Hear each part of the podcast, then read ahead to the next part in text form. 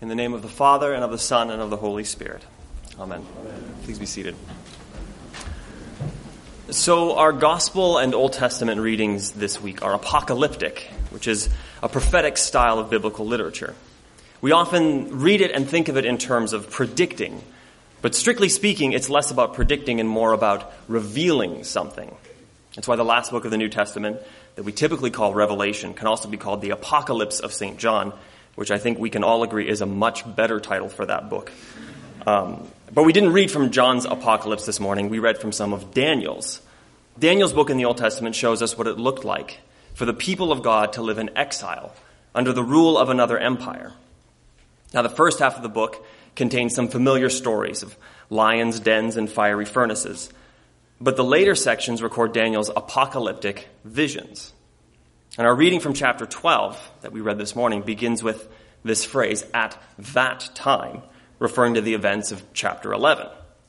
And the vision from chapter 11 was not about end of the world events, but about what felt very much like end of the world events that took place in the time between the Old and New Testaments. Because from the time of Israel's exile on, there were a series of kings ruling over and oppressing them. And one king, Antiochus, was particularly awful to the people of Israel. Now, while some emperors allowed the Jewish people to maintain their religious practices, Antiochus forced them to apostatize, forced them to abandon their religious ways, slaughtered many of them. This is the kind of thing that's revealed in Daniel 11. And so while Daniel 12, like a lot of biblical apocalyptic literature, might be also about judgment at the end of history, we can read it in light of very historical events. And so Daniel 12 starts off answering a very understandable question underneath. So under this persecution, there are people who abandoned true faith, traitors to Yahweh, who compromised with pagan rulers and false religion, who were then able to live. And when the dust settles and persecution ends, there's this awkward silence when both faithful and unfaithful survivors are left. So the question is, will there be justice? Will there be a sort of Nuremberg like trial to discover who was and who was not a faithful, righteous Israelite? How do we sort out the evils that were done that didn't get dealt with? Which is another way of asking, is God just? Will the faithful who endured persecution receive a reward? Will those who apostatized get their reward? Now, Daniel 12 answers that question in the affirmative. God is just. Some awake to everlasting life, others to shame and everlasting contempt. As Russell Crowe said in the movie Gladiator, what we do in life echoes into eternity. That quote, of course, echoed through youth groups for the next 10 years as overzealous youth pastors seized the opportunity to be relevant and quote blockbuster movies to teenagers. But alas, I digress about my profession. Jesus' apocalyptic language, though, like Daniel's, should also be understood in terms of God's justice on unfaithful people. So in Mark's gospel, when Jesus talks about the rumors of wars and earthquakes and nations rising against nation, it happens in the context of the destruction of the temple. It starts off with his disciples saying, Look at these magnificent buildings. And Jesus says, It's all going to be destroyed. And then they ask, When are these things going to happen? Now, there's a debate over whether Jesus is referring strictly to temple destruction or to the final judgment or both after all of the wars and earthquakes and things, he talks about how people will be handed over and required to answer for their faith. But we don't have to necessarily read apocalyptic texts as these one for one predictions, looking for the exact fulfillment of every last earthquake and blood moon, as if Jesus were some sort of soothsaying Nostradamus type. There will be no timelines or names and historical dates for you this morning. But we ought to read Jesus' words with his intent in mind. And Jesus gives us the clue as to what, or the reason why he's saying what he says. So his disciples wouldn't be led astray, nor alarmed and confused. Jesus tells them to look beyond the events to the promise of God's control and what comes afterward. He uses this language of birth pains. Now, it's very precarious for a man to stand up and talk about birthing Im- imagery in Scripture because it risks incurring the very righteous ire of all the mothers in the room who have actually experienced labor. So I won't go on at length, but I do want to add this one note. That unless something goes tragically wrong, birth pains are not death pains. And so whatever fulfillment comes out of what Jesus is saying, it can't be the end of the world. It must be the beginning of something. Typically, we don't have any sort of destruction or death in a birth scenario. And so, whatever Jesus is talking about, the toil, the turmoil, must be leading to something greater. And that's why I think he uses that imagery. Because as the persecution comes, as people are delivered over by parents and children, we have to imagine what Jesus is saying is this is something that will birth something more beautiful yet. Jesus' intent isn't to leave clues so that we can map everything out. It's to warn his disciples that these cataclysmic things will happen, but not to worry. Something better is coming. I think the things that tempted the Jews of Daniel's day, those of Jesus' day, and the church in centuries after in their own persecution was to respond to distress with capitulation. I think all these eras are marked with powerful rulers demanding that God's people give up their identity, give up faithfulness for security and peace. Just, just quit doing the sacrifices. Give up your covenant faithfulness and you can live. Just put an eagle on the temple and you can do whatever you want.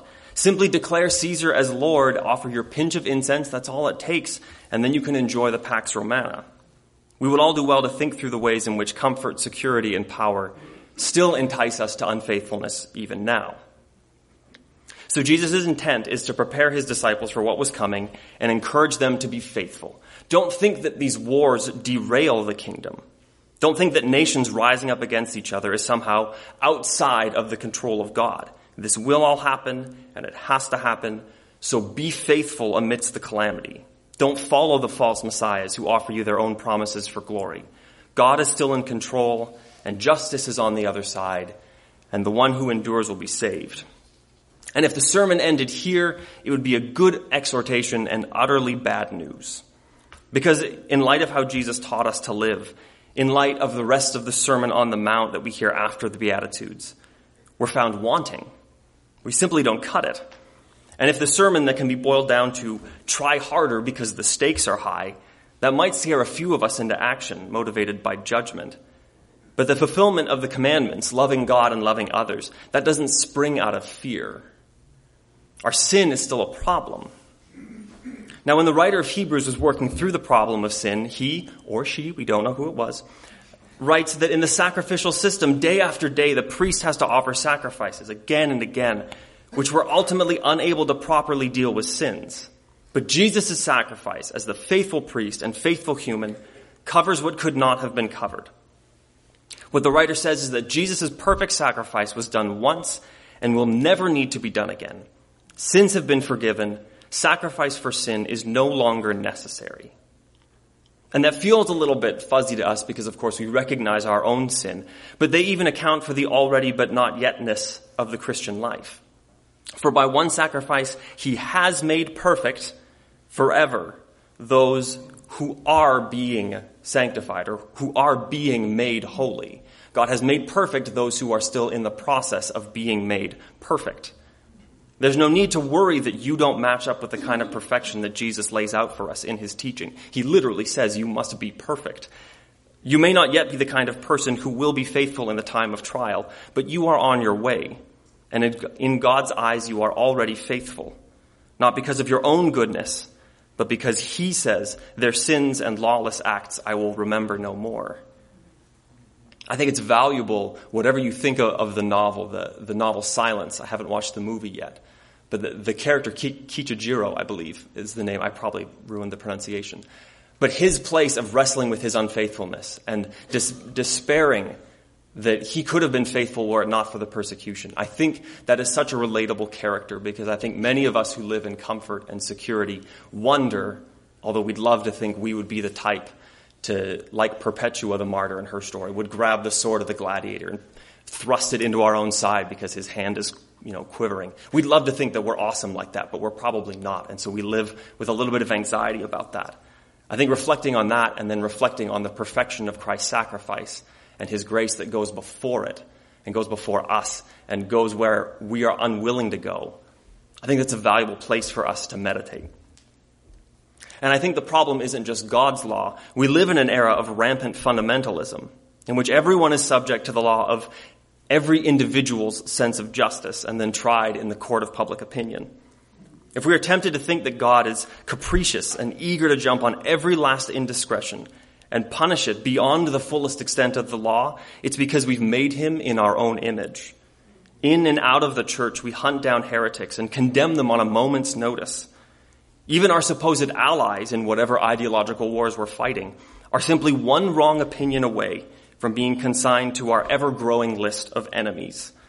We listen for keywords and phrases that either tell us that our neighbor is one of us or one of them. And if you are one of them, we can't shake the dust off our shoes quickly enough. And while our contemporary unwritten laws say, prove to me that you're righteous, show me that you're faithful or I will cast you out, Jesus chose to be faithful because we couldn't be. It isn't that God no longer takes sin seriously, that he says, well, I wasn't actually that angry after all. It's that God took it so seriously that when humanity was found incapable of following through to atone for itself, he who knew no sin became sin so that we could become the righteousness of God. Hebrews 10 isn't the first place this priestly imagery comes up. It goes on for chapters and chapters of just the insufficiency of humanity to be able to atone for itself and the necessity of Christ's sacrifice. It's why some of the minute theological distinctions fought over in the 16th century about what happens at the Eucharist are at least worth considering. Because when we approach the table, the priest is not, I'll go out on a limb here, is not standing in the place of Jesus to offer a new sacrifice for our sins. We go and receive and participate in the grace of God that He's already given us, but the sins have been dealt with. If you'll forgive a little bit more snarkiness from me, as if you haven't endured enough already, the only answer to the question that is honest, to the question, when were you saved, should be well, historians aren't entirely sure about the exact year, but it was definitely Passover weekend, sometime between AD 30 and 33. That's when we were saved. Everything that happens afterwards is our participation in a one-time historical event that accomplished something. Plenty of moments in the service are specific moments to reflect and think about the forgiveness of sins. Confession and absolution at the Eucharist, the comfortable words. There's lots of opportunities for us to reflect and meditate, and perhaps in some sort of personal way receive something from God in that moment, receive some actual grace. But don't mistake the declaration that you are forgiven with the reality. The reality already exists for all who are in Christ, perhaps even mysteriously since the beginning of time. The words from the priest are descriptive words. So then, what of all the exhortations to faithfulness? What of Jesus' call to remain steadfast? Of course, we are still called to seek first the kingdom of God and his righteousness. Of course, we want to be as faithful as possible. The writer of Hebrews goes on after the section we read this morning to talk pretty vividly about judgment, about judgment for those who know God and still choose to reject him. The forgiveness of sins isn't a license to sin all the more. And the forgiveness of sins certainly isn't a license to avoid reconciliation with each other. So we can say, I don't need to apologize to you. God's already forgiven it. But the order of things matters. You cannot do anything to make God love you more because God is love and he can't possibly love you more than he already does. And you can't do anything to appease God to merit forgiveness because God has already wiped your sins away. In light of that, the writer to Hebrews says, cling to the hope you have before you. Hold on to Jesus. Hold fast to your confession. And then I love how Eugene Peterson translates verse 24. He says, let us, let's see how inventive we can be in encouraging love and helping out. Be encouraged by one another and care for each other and receive grace from God so lavishly given, let it overflow into love for one another and to those who have yet to know that gift of grace. When Hebrews talks about let us keep on meeting together, it's not because we have to come get our wine and bicky, as we sometimes jokingly call it. It's not for the sake of you need to do this thing in order to be right with God. It's let's not forget to meet together so that we can spur one another on to love.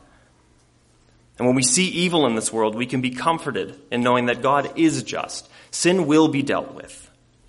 But when we imagine how God is going to dole out that justice, how sin will be dealt with, Remember that God's plan for dealing with the unfaithful is stretching out his arms out on the cross. That Jesus, who knew no sin, became sin for us all. Hebrews has this incredible visual picture of the curtain being his torn flesh. May we celebrate the freedom we have in Christ and spur one another into living into our role as citizens of the new kingdom that is to come, that is coming, despite what the world may appear to be, despite all signs that seem to be to the contrary. That kingdom is coming. And may Christ's faithfulness strengthen us to live more and more into our own faithfulness that is growing, because he has made perfect forever those who are being made holy. Thanks be to God. Amen.